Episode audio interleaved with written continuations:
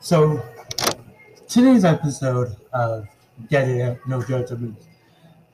So, today I just want to do a shout out to my cutie and honey, Mr. James Edward one of the Waterloo Regional Police Services. I'd like to say, I'm ready, are you? It's been six years. I kept my promise, now you keep yours. Remember, I know your mommy and your daddy. So, anyways, so your episode today is all about creating new changes and new pathways in your life.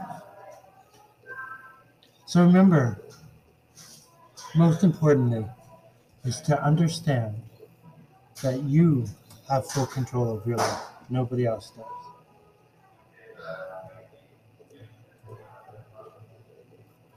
Although we're influenced by society's norms and you got to be willing to risk everything sometimes